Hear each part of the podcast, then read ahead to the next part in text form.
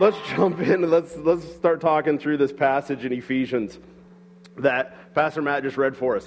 Um, I, am going to say at the, the onset, one of the things that I, I shared with Matt a couple times is in, in my past, uh, learning scripture and reading this passage, I always looked at this passage of Ephesians more through a negative lens um, than I think God intended and, and what Paul was intending. And, and here's why. I, I just want to say, because we start getting into Ephesians and we start reading about things like, you know, don't be lying, don't be stealing, don't be doing this. And then you get into, you know, husbands, love your wives as Christ loved the church. And, and you get into all these things, the rest of Ephesians. And a lot of times I would read all that and I'd be like, oh man, I suck, right?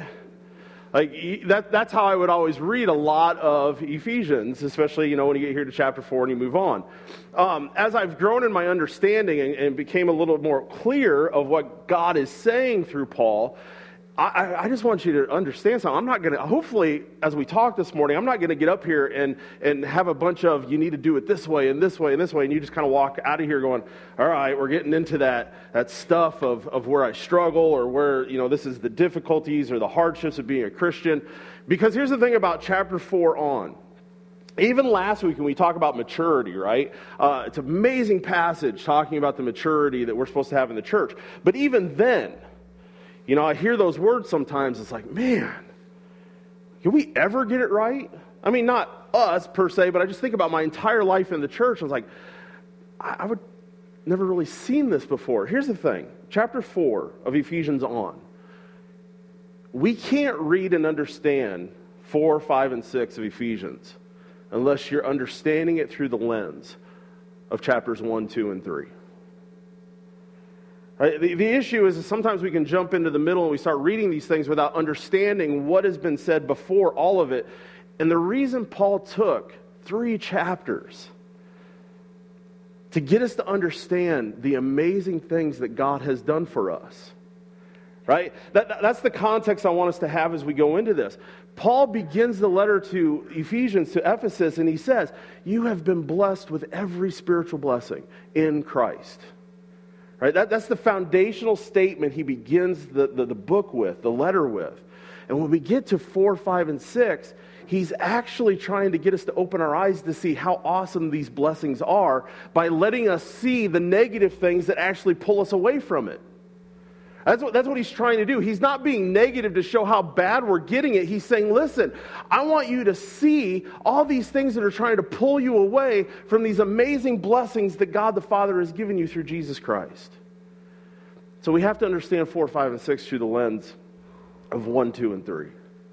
And, last week, Pastor Matt went through the first part of four and, and this beautiful picture of the unity in the church and the maturity that we're called to as individuals and as a church. And it's, it's amazing to, to hear what he talks about, about not being tossed back and forth and, and, and being firm and established in our faith and being united together because we're all one body, one faith, and one spirit, and one Lord, and all of these things. And then he ends it with this very interesting statement. He ends all of that talking about church unity and talking about maturity, and he says, as each part does their work. That's how Paul ends it. He's like, listen, this maturity is possible. This unity is possible as each part does their work. Here's the thing as we begin this, because that's what we're going to start getting into now, is Paul's going to start talking about the work that we're called to do. He's going to start getting into some of the stuff to say, hey, okay, I, have just got done telling you all the work that God the Father has done. That's what 1, 2, and 3 is about. He's like, listen, Jesus has done his part. The Father has done his part. The Spirit of God has done his part. They've all done their work. Now, let's start talking about what we need to step up and do. How do we yield ourselves to the work that God has done? All right, and so that's where we're starting to get into this, is he's saying, when he makes this transition, and then he says, Now I say this, and I testify to this. This is how he starts. He says, I testify to this, that in the Lord you must no longer walk as the Gentiles do. Right? That, that's how he starts this. That's the work that we're called to do. God is telling us, listen, Christian, we are called to no longer walk as the Gentiles do. Now, this isn't a, you know, Paul's not all of a sudden getting negative towards Gentiles again. Remember, some of the stuff he talked about was the unity between now Jew and Gentile. He's saying, listen, you know, you're no longer Jewish, even. You're no longer Gentiles. You're a new man created by God through Jesus Christ to be a new being that's never been in existence before. So he's not going negative here again. But he's going back to something that he shared before. Remember, in the beginning of Ephesians, Paul starts saying things about Gentiles when he's talking about being far from God and near to God, and he's making this comparison. He says, Listen, remember the Gentiles? They're alienated from the promises of God. They're alienated from the covenants of God. They don't know God. They are distant from God. He, he's laying this out and saying, That's the life that you used to have, but in Christ you have been brought near. Where he says that beautiful statement where he says, Those that are far away and those that were near, through Jesus, you have all gained access to the Father through Jesus Christ. Right? He's saying this is what has happened now through Jesus is those that were far, those that were near have been brought, in, brought into the presence. And what I love about this is, is Paul's not saying Gentiles are in a worse position than the Jews. He's saying, listen, the Jews, you guys might see yourself as closer to God because you had the Word of God and you were called the people of God, but the problem was you were still outside the presence of God. See, imagine that for a moment. And If you're, a, if you're a Jew and you think you're better than everybody else, and Paul's basically saying, he's like, listen, don't look down on Gentiles because they're farther away. You're still outside the door. Doesn't matter if you're near the door or far from the door, you're still outside the door. But through Jesus, now both of you, those that were far away and those that are near, have now gained access to the Father. Right? So he's not going negative towards Gentiles here, but he's basically saying, all of you, whether you're Jew or Gentile, stop living like those that are alienated from God. That's what, that's what Paul's saying. He's like, we should not live like those that are still outside the door. That's our responsibility. He says, because of everything Jesus has done, because of what God has done and brought us into the presence of Himself, because He has saved us, because He has filled us, because He has sealed us, because He has given us His Holy Spirit, our responsibility is to no longer walk as the Gentiles do. That's, that's, that's my responsibility. Because that's the life that He's called me to live a life worthy of the calling right? So, so this begins with Paul kind of laying out in, in this passage where he says, okay, don't live as the Gentiles do, and let me give you some reasons why. He kind of lists out some reasons why. He's like, listen, you know, this is from chapter 2. Remember, I was saying this before. He's going back. He's saying they're separated from Christ. They're excluded from citizenship. They're foreigners to the covenant promises. They, they don't have hope. They don't have God. They're far. This is what Paul's saying. This is why we don't want to live like this. And then in chapter 4, he starts listing some of the reasons. He says, Listen, don't live and walk as the Gentiles do because of the futility of their minds. If you look up, you know, basically what Paul's saying here, you look up the, the, uh, the meaning of the word, he's basically saying, listen, don't live in this uselessness, this worthless mentality, this thought process that they have. That's what he's basically saying. He's like, listen, the thought process of those that live alienated from God, it's worthless. It's useless. There's no value to it. It's not going to benefit us whatsoever. And because of this useless thinking that's in the world and this useless thinking that happens when we're alienated from God, it causes a darkening of our understanding. Paul's trying to paint a picture here. He's like, this is why you don't want to walk like this anymore. Because there's no value with it.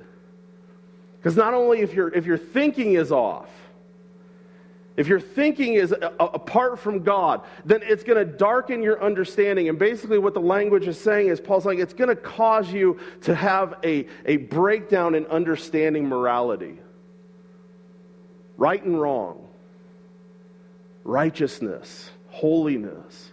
It's going to be darkened. There's no light, there's no revelation, there's no understanding of who God is and who you are and the life that you're called to. This is what happens when we walk as the Gentiles do. And he goes even deeper. He says, Listen, if your thinking's off and your understanding has been darkened, you're going to be alienated from the life of God. I mean, that right there should cause us to just pause for a moment and see the danger of what Paul is presenting here. That he's saying, listen, don't do this. Don't, God has redeemed you from this. Don't get sucked back into it because we should not desire to be alienated from the life of God. And he ends it by painting this picture, and then he, he basically says, there's a hardening of our hearts. You know, um, I remember when, you know, when I was wrestling a lot with understanding who God was and who I am and, and what it meant to be a follower of Christ, I remember a pastor saying something once that, that scared me a little bit, and it still does today because he says um, a lot of us don't like conviction. But he says, but one of the most dangerous places you can ever get in your life when it comes to you in a relationship with Jesus is when your heart becomes so hard you no longer feel convicted. And it scared me because I, was, I, I felt that. Like this conviction of how much I just want to, you know, please him and, and, and know that I'm not causing him pain and all that because I was walking as the Gentiles do.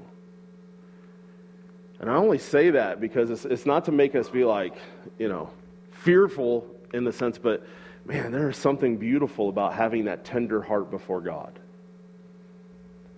that soft heart of flesh before God and not a heart of stone.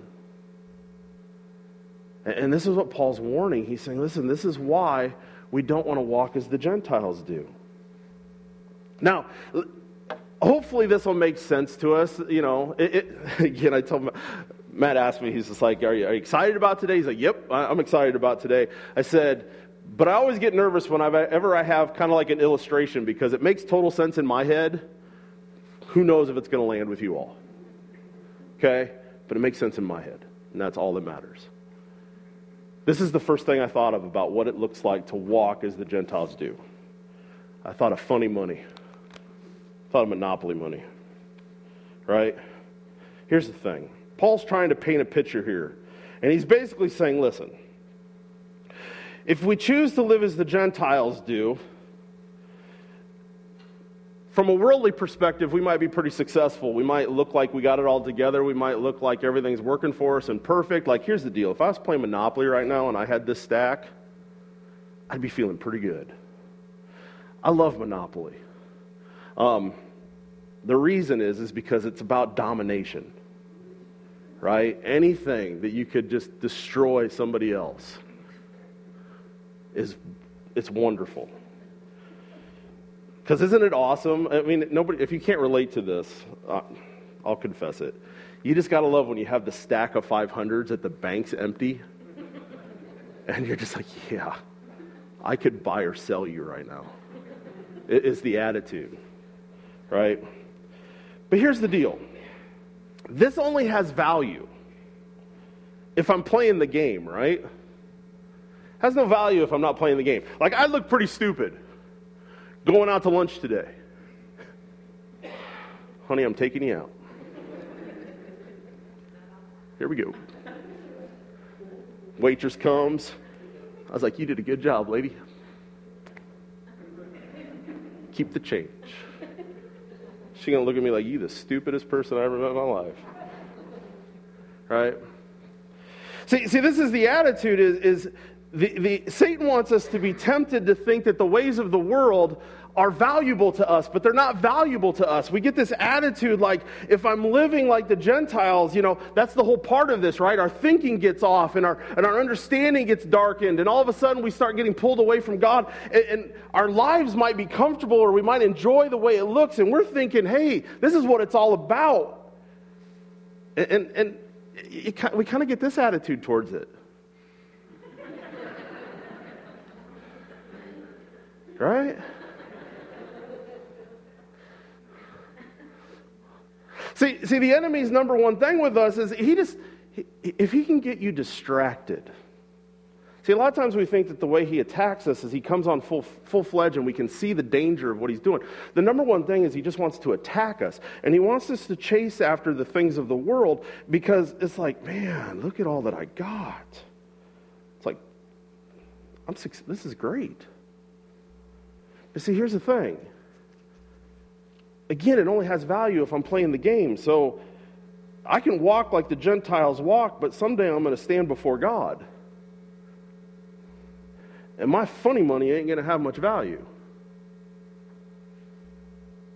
Because remember, Paul said, You're no longer Jew or Gentile. You're something new. You're not playing that game anymore.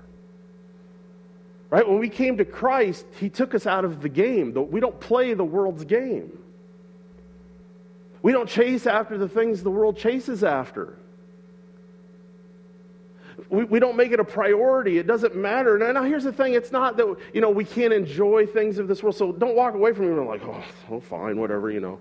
I, I was thinking about this actually yesterday. Um, we, we had a full day of, of running for our kids, right? Bowl. Like we have to go, we're to that point we go separate directions now right? I've heard some of you other parents talk about this. I used to sit there and go, why do you do that? Now I'm like, stupid? You're doing it. Right? Separate directions. Two cars, right? Of course, it happens when gas is 350 that we have to take three trips to Cedar Rapids in one day. But, anyways, here's the thing.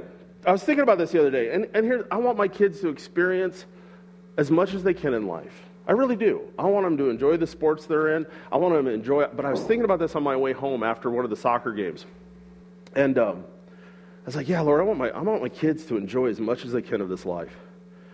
But man, don't ever let me get so distracted to forget that the most important thing is that they are ready to stand before you.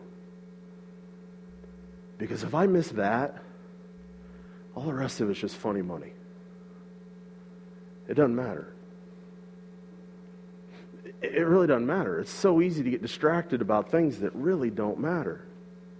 And that that's what Paul's saying. And he, and he goes on in, in chapter 4 and he starts talking about, you know, if, if you look at this, this passage, he goes on and he talks about that, you know, they become calloused. This is, this is verse 19. He says, They have become calloused after the hardening of their heart and have given themselves up, up to sensuality, greed, greedy to practice every kind of impurity.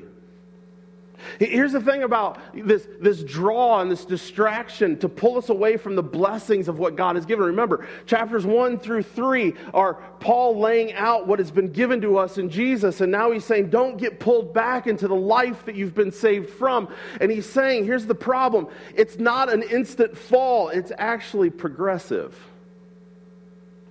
I mean, this language talks as a progression. He's like, listen, they've become callous and they've been giving themselves up to sensuality. See, see, many times we think that the fall is going to be noticeable. The sad part is the fall, or, or us being pulled away, the distractions, they're not noticeable. They're slow. It's really easy to start getting pulled away and to become calloused and giving ourselves up to something else that looks valuable. It looks important, but it's not. And we become greedy and we start chasing after the things of the world. Actually, the Bible tells us that, that love of the world is actually hatred towards God. Now, does that mean, again, that we're not called to live in the world? No. Does that mean we can't enjoy the beautiful things that God has given us in this life? No. But when they become my priority, I'm walking as the Gentiles do. I'm chasing funny money that has no value or worth, it's useless.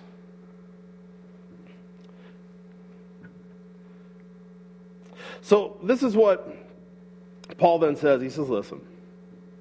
He goes on in verse 20, he says, But that's not the way that you learned Christ assuming that you have heard about him and were taught in him as the truth is in Jesus.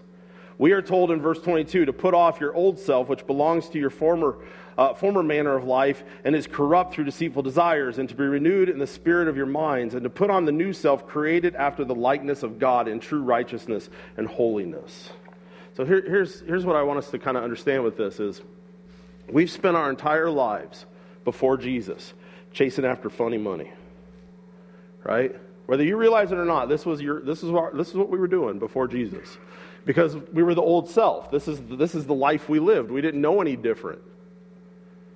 We chased after the things of the world and the pleasure of myself and the fulfillment of what I wanted and my wants and my desires. That's who I was before I came to Jesus.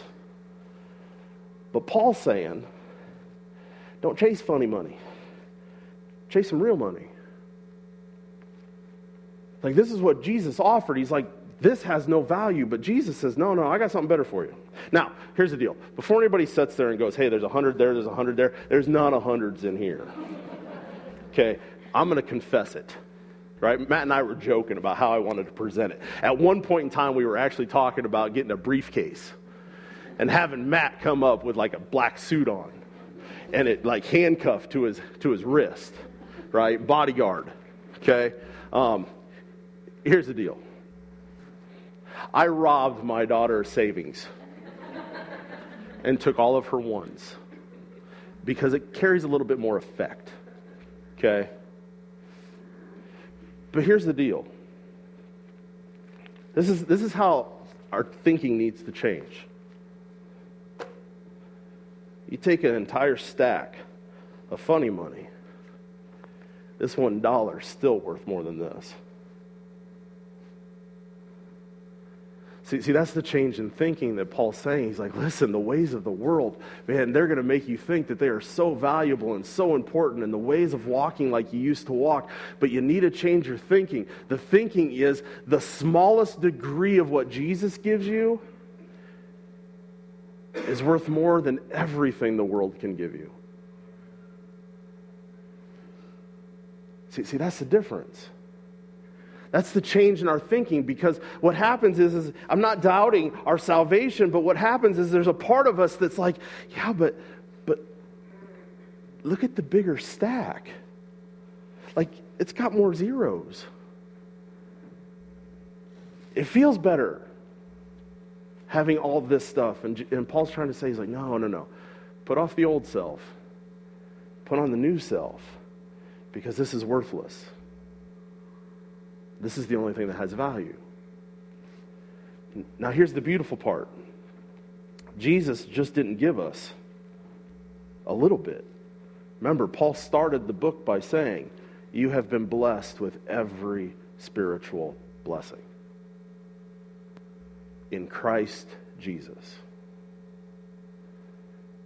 Like, God didn't skimp in what He's given to us. God didn't hold back what He's provided to us. He's given an abundance. This is why Paul uses words like, He lavished on us. Oh, I pray that you would know how wide and deep and vast is the love of God for you. He's like, He didn't just give you a little bit, He gave you everything. Everything that is Jesus's is now yours because you are co heirs with Christ. Changing our thinking. See, what God wants us to do is when Paul starts talking about the old self and the new self, and he's putting this out there, it's like he's like, cast off the old self, take off the old self, and put on the new self. He's telling us to reject who we used to be so that we can fully become who God has created us to be. And there's something really interesting with this that, that when, he, when he talks about this, he says, He's like, put off your old self eh, that belongs to the former way of life. And he says, and be renewed in the spirit of your minds. Remember, this started with Paul saying, as each part does its work, the work that you and I are called to do is we're called to reject a lot of the messed up thinking that we have rolling around in our heads.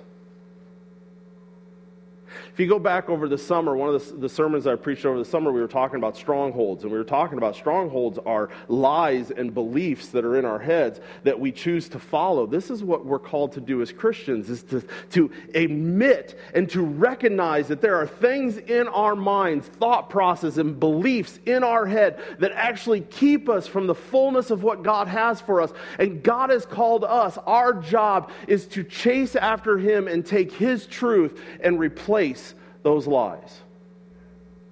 Be renewed by the transforming of your minds. See, I think one of the reasons as Christians, I know I've struggled. I don't want to put this on anybody else, but the reason I've struggled so much in my Christianity is because I've spent most of my life thinking that to be a growing, maturing Christian was to change behavior on the outside. Right? I get the whole thing inside change, all that, you know. But don't we normally focus on how we act outside? I mean, I know I do. I, I, think about this. This is like, Lord, I need to be more loving, so I'm going to act more loving. But inside, Lord, my thoughts are not going to be loving.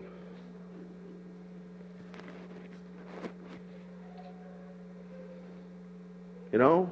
Lord, I'm going to act patient with my children. But inside, Lord, if they weren't mine, there are times. But here's the problem. When I focus just on how I behave on the outside, but I never deal with the problems in the inside, sooner or later the inside is going to leak out. And guess what? That's when all of a sudden my unloving nature is going to come out. And my lack of patience is going to come out. And my snottiness is going to come out. And these things that are actually rolling around in my head are going to come out. Because you can't keep them inside all the time. This is what Paul's saying. He's like, listen, take off the old self, put on the new self it's not just a behavior thing, it's a thought process thing. Because if you change the inside, you let God transform the inside, man, you'd be surprised. That's all that's going to leak out. See, we've been fooled into thinking that Christianity is about conformity. Christianity is not about conformity conform to a, a, list of behaviors or a way you're supposed to act or the way you're supposed to be. And, and that's not what Christianity is. Christianity is about being transformed. And it starts with what goes on in here. And, and, and, that's what Paul's saying. He's like, listen, you got to be willing to recognize we have a whole bunch of, of worthless thinking in our heads. But he's like, God has blessed you with so much more. Don't walk the way the Gentiles do. Reject it. Reject it. Be renewed by the spirit of your minds. You know, previously you saw that a lot of times our, our attitude towards the ways of the world is celebration. Uh, uh what God wants us to do is, is, is this. So if you got that one,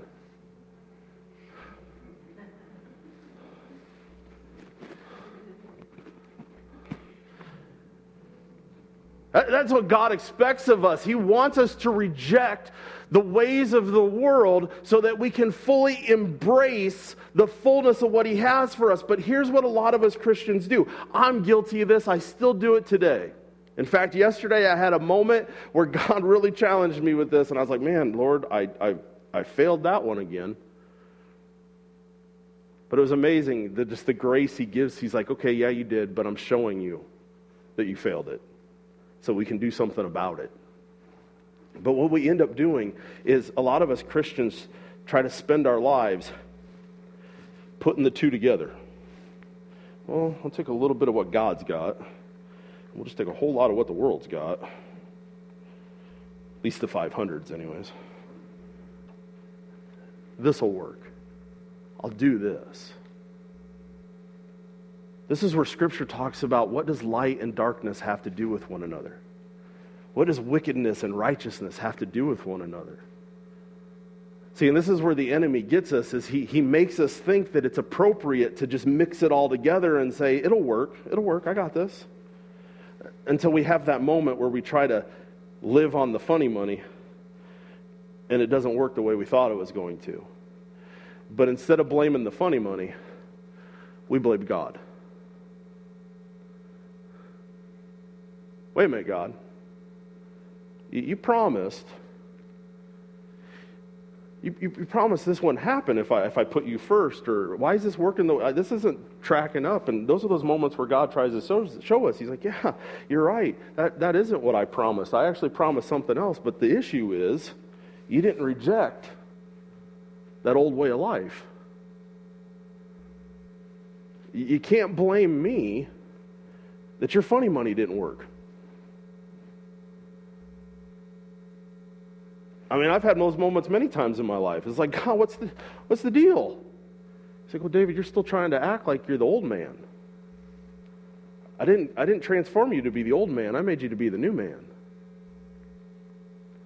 I, I, don't want you thinking that way. I want you to use the blessings that I've given you. I have bestowed upon you the fullness of who I am. This is what I want you to do. This is what I want you to experience. So, unfortunately, many times we spend our lives trying to mix the ways of the world and the ways of God together, and then we're stressed and frustrated on why it's not working. And God looks at us and, he, and, and, He's not angry. He's, I think He's, well, He talks about here in a little bit, and I don't want to jump ahead, but He talks about grieving the Holy Spirit. Man, when I used to read that, I used to get really scared by that. Like, oh man, don't grieve the Holy Spirit. Basically, I always read that as don't tick the Holy Spirit off. Right? That's how I read it again, right? Like, don't make him mad. Don't make the Holy Spirit mad. The word for grieve has nothing to do with anger, it has to do with sorrow. God's basically saying, don't, don't grieve the Holy Spirit, meaning that God, as a loving Father, when He sees us not living the fullness of what He has for us, He doesn't get angry with us. He's heartbroken for us. In the same way I am for my children if I see them hurting or struggling. It grieves me. And this is what God does. He looks at us with these things and, and he has sorrow for us because he's like, I never created you to mix the ways of the world with my ways. In fact, I want you to flip it, reject it, see it for what it is. It's destroying you. That's what Paul's trying to say. See it for what it is. The ways of the Gentiles, this futility of thinking, this hardening of the hearts, this darkening of understanding, it's destroying us. Recognize it for what it is. There's no value to it. But the world tries to tell us that it's the only thing that matters. And God's like, no, it grieves me when I see this. Paul then goes on and he starts going into some specifics. See, this is where it gets interesting because now he starts throwing out like actual things that we have to look at. He's not hitting everything. I don't think Paul sat there and said, Well, this is all the issues that you have that you need to deal with. I think the Holy Spirit just started to convict Paul to say, Hey, Paul, throw out some examples that show them what it's like to live as the Gentiles do, to live in this old way of thinking, and how the world tries to tell us it's okay, and show them that this is what the, these are the types of things that, that we need to reject. Because he goes on and he says, You have been created for true righteousness and holiness. Every spiritual blessing, that's what you are created for. That's what I'm created for. Therefore, he says, These are some of the things we need to make sure we're doing. Again, not exhaustive. It's not a full list, but he's highlighting some things for us. Simply this He says, Put away falsehoods. Let each one of you speak the truth to one another. He goes on, he says, In your anger, do not sin. Don't give the enemy a foothold. He says, Those that are a thief, don't steal anymore, but rather do some work, honest work he goes on, he says, Let no corrupt talk come out of your mouth, but only that which builds others up. And then he says, Do not grieve the Holy Spirit. Here's the thing I want to point out just for a moment. Paul doesn't just tell us what not to do, he gives us insight into the beautiful life that exists when we reject the ways of the world and how we live and embrace the fullness of what God has for us. So notice this. He says, Put away falsehood. Let each of you speak the truth with his, to his neighbor, for we are all members of one another. Here's what Paul's saying. He's like, Why do we speak truthfully to one another, especially in the church? Is because if I lie to you, I'm not just hurting you, I'm actually hurting me. That's what Paul's saying. He's like, Change your thinking. He's like, change the thought process. It's not just about hurting you, it's hurting the body. It's kind of, think about it this way. If my body parts could actually talk to one another, this would be the equivalent as I'm walking around. Well, actually, I'm going to bring it up because Haley will chuckle. I like to walk around a lot, and during practice one night, I got about here, and my eyes did not tell my feet where I was, and I ended there. Didn't fall. I fell, but I, I still foot up, but I was there. Okay? Here's the equivalent. When we lie to one another, when we live a life of deceit in any way, especially in the body, you're not just hurting the person you're lying to, you're hurting yourself because that would be the equivalent of me walking towards a cliff and my eyes telling my feet, dude, you're cool, keep going. You're cool, keep going. You're cool. And then we both fall over. Guess what? The feet went with the eyes. They're both in the hole. This is what Paul's saying. He's like, listen, don't speak lies to one another, only truth. Because you're members of one body, you hurt yourself just as much as you hurt the other. Now, I don't want to focus a lot on lying, because some of us might say, well, I don't lie. We do. And I'm just going to throw it out here. One of the ways I lie all the time and I'll, I'll put it out there. I lie all the time, right? When people ask, "How you doing?" Good. It's a great day. Jesus is on the throne, right? That's not a lie, by the way, but right? We do it all the time. I'm not saying you have to spill your guts to everybody, but you know what happens in the church more often than not? We never share our joys with one another, and we definitely never share our struggles.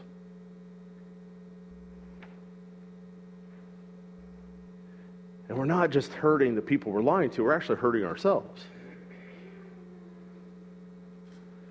It, it, it's funny, when we were at the elder retreat, one of the things we did for a devotion, um, I, I don't like this question, I really don't. It, it, comes from Wesley, John Wesley. One of the things he used to ask people, and, and when we did a devotion, I presented this to us as elders.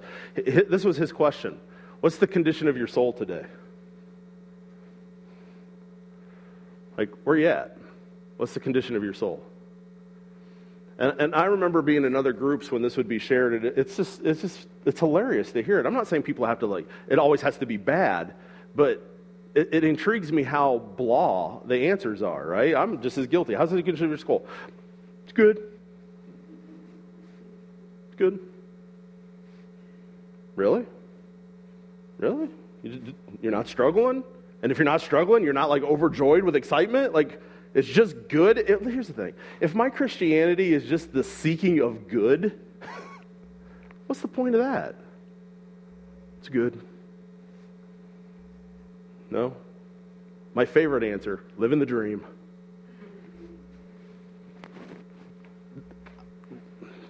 Anyways.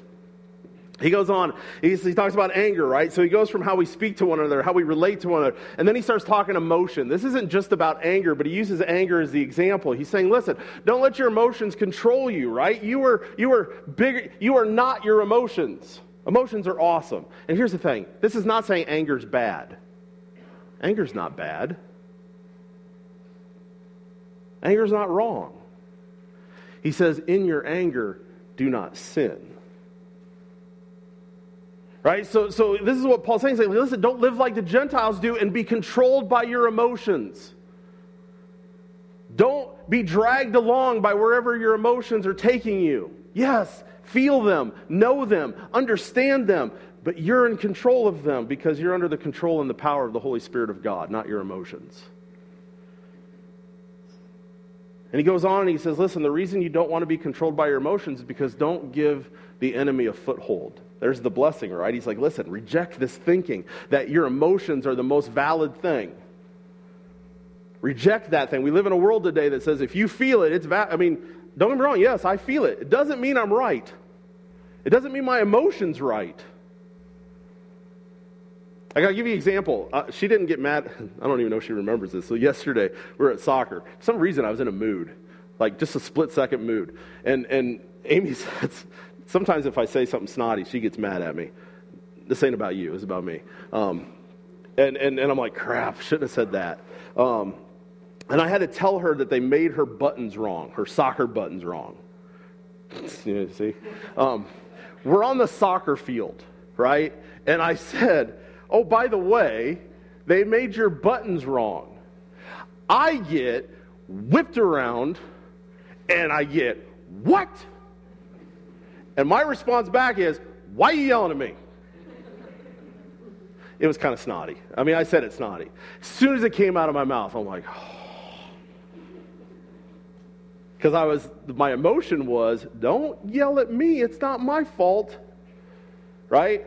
Here's what I'm saying I didn't need to really go with that emotion in that moment. Thankfully, God blessed us because I was waiting for her to be like, I'm done talking to you for the rest of the day.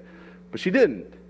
But we go with our emotions, and that's what Paul's saying. He's like, listen, reject this thinking that your emotions are the most important thing. Your emotions aren't. You know what the most important thing is? The truth of God. Don't give the enemy a foothold.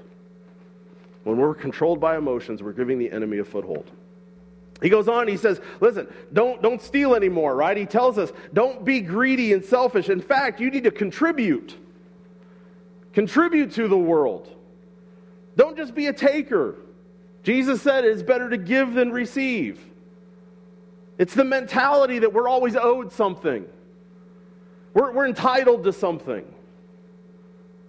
It's about what are you going to give me? I want to challenge us as a church just for a moment because I'm, I'm, again, thought process. How many of us woke up this morning, again, don't have to raise your hand around them, but how many of you woke up this morning saying, I can't wait to get to church because, man, I can't wait to see how God's going to use me to bless somebody today? How many of us, you know, think about that? Did you wake up with that this morning? See, see, we come to church even when we, we gather and, and we come with this thing of, oh, let's go see what they have for me today. Right? The mentality shift needs to change. And instead of us always focusing on what's going to be given to me, we need to start living our lives with, Lord, what can you use me to give to somebody else? Do you realize that one of the most significant things that most people are going to experience on a Sunday morning, and I just don't want to focus on, uh, focus on Sunday, but realize this some of the most significant things that anybody will ever experience on a Sunday morning will have nothing to do with the sermon that happens up here. It potentially will be a conversation they have with you. a blessing you're going to give them, a way you're going to love on them. Stopping and saying, Let me hear your heart. Let me pray for you. Let me just love on you.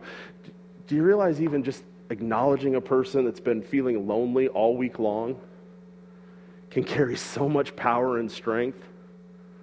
When we come to church with that mentality, do you realize that if we started coming with that mentality and started seeing people in the church that we don't know and taking the time to say, I'm going to go introduce myself to them, might speak volumes to that person that makes them feel, I am welcomed here. I want to come back here. I want to learn about Jesus here because we ministered to somebody else.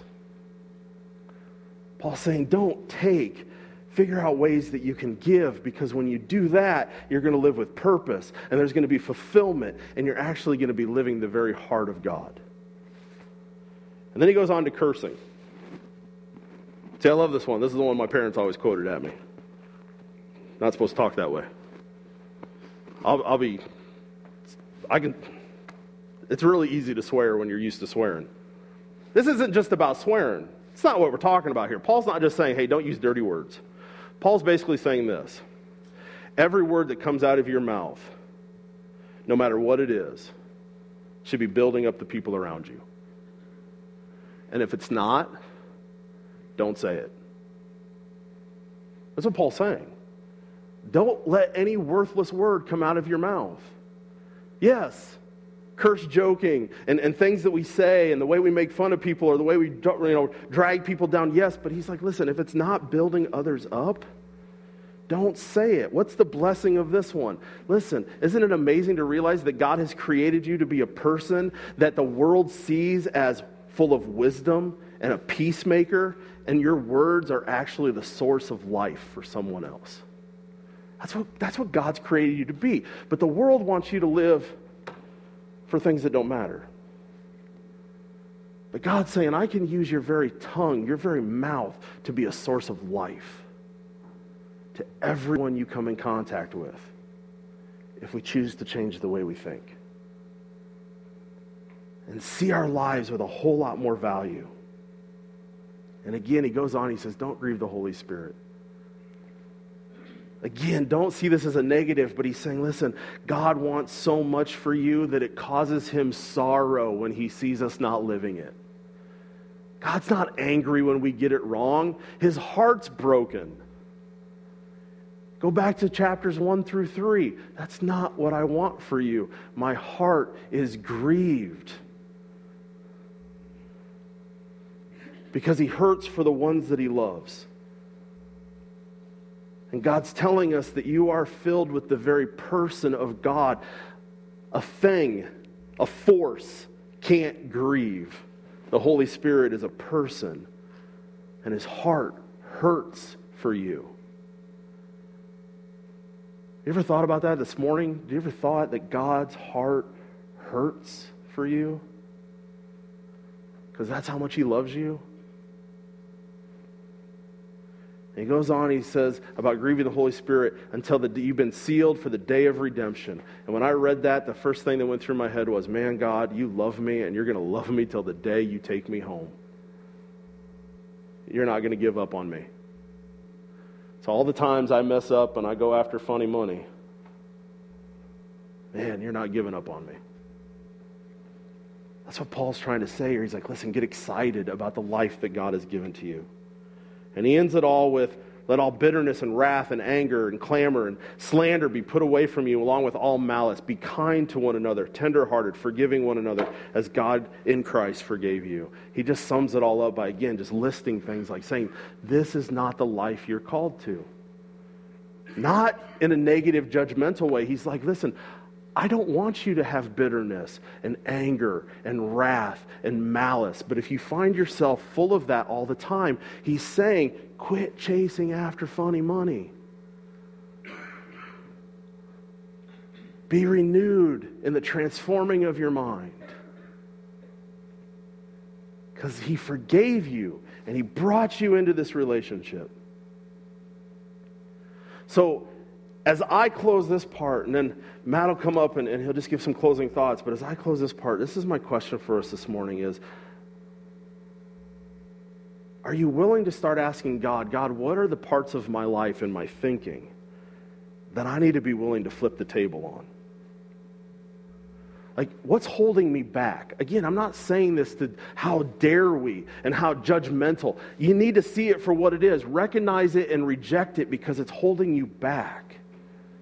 And God's saying, flip the table. Reject it. Transform your thinking and embrace the fullness and the blessings that I have given to you in my Son. Because this is yours. Now, nobody take me up on that offer. This is not yours. But what He offers is.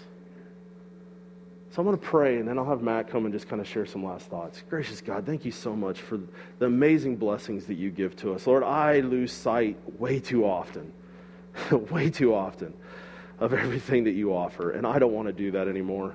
Lord, I don't want to mix it. I don't want to water it down. I want the fullness of what you have. I pray that on all of us to get excited about this life that we have of righteousness and holiness and not see it as a negative in any way, but embrace it in the fullness of what it is. And it's the greatest gift you've ever given to us. You've bestowed upon us the very life of Jesus, and it's ours to take hold of. But fill us with the strength to flip the table, Lord. Give us the wisdom to flip the table and to reject the things holding us back. We give you praise. Amen. Amen. Thank you, Pastor David. Uh, the last encouragement that I would give you is this: is Pastor David is sharing um, that truth about the fact that you know what, it's not about our conformity, right? It, it's about this being transformed into something different through the power of the Holy Spirit that's in us and that's sealed for the day of redemption. Right? It's this reality that that our Christian walk isn't about behaving better. it's about being different right? And, and, and here's, as he's talking about that, and I'm thinking about my own journey and my own striving to be different, I'm going to tell you this. From my pastoral perspective, the only way I know how to be transformed by the renewing of my mind through the power of the Holy Spirit is in community. I have tried to wake up every day and will myself through my power and to beg God through his power to, to just wake up every day and just will myself to be different, to be transformed. And it's never worked. The times in my life where I have been able to experience this renewing of my mind, this transformative power of the Holy Spirit, has been when I've been a part of community that's done it together.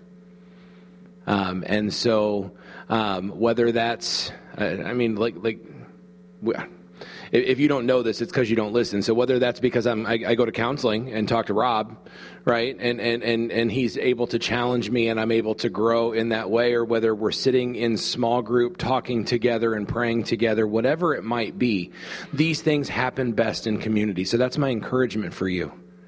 It's not about conformity. It's about transformation and the power of the Holy Spirit, and it happens best um, in relationship. So, just want to pray a blessing on you, and and uh, we'll we'll go from here and and work hard um, to live this out, the transforming of our minds and the renewing of the Holy Spirit. Heavenly Father, thank you. God, I pray a blessing. I pray that you'll bless us and keep us, that you'll make your face shine upon us, that you'll cause good um, for us. Father, we love you and we praise you and we thank you. Amen.